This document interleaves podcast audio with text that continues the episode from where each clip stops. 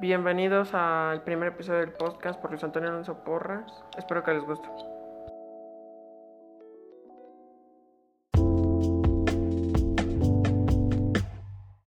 Ok, vamos con la primera pregunta. La primera pregunta es, ¿por qué crees que los adolescentes leen tan poco?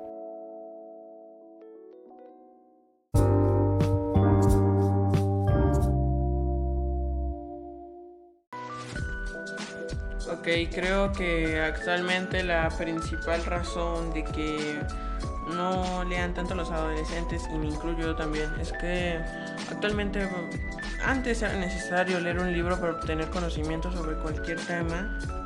Todo estaba en los libros, pero como antes todo estaba en los libros, ahora todo está en internet.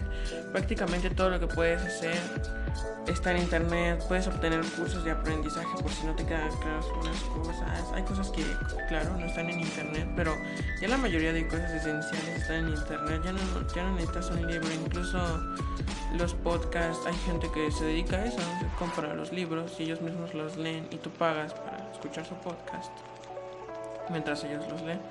Eh, si me preguntas, siendo muy objetivo, creo que la, la mayoría le gustaría simplemente escucharlo porque así puedes realizar otro tipo de actividad además con lo que pasa hoy. Eh, actualmente puedes hacer cualquier cosa no, no necesitas si tienes dudas sobre comprar un libro o algo así o quieres leerlo puedes encontrar un resumen una crítica hacia ese libro por lo cual creo que ya no es tan importante actualmente ya que todo ya, ya no ya no somos dependientes de los libros para obtener información, somos más dependientes del internet porque es lo que ya contiene todo, tiene millones de personas. Así que en mi opinión creo que ese es el factor más importante en la cual la gente lee. Y claro, también hay gente que se aburre al leerlos. No todos tenemos la misma percepción de los libros.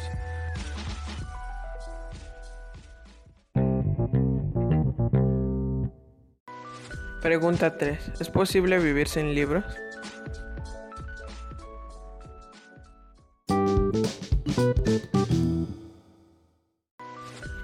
Eh, la respuesta a la pregunta 3 creo que actualmente sí, porque bueno, todo es digital como lo habíamos planteado en la pregunta 1 y ya no necesitas eh, tantas cosas como un libro o lo que sea porque ahora cualquier tipo de información la encuentras en internet.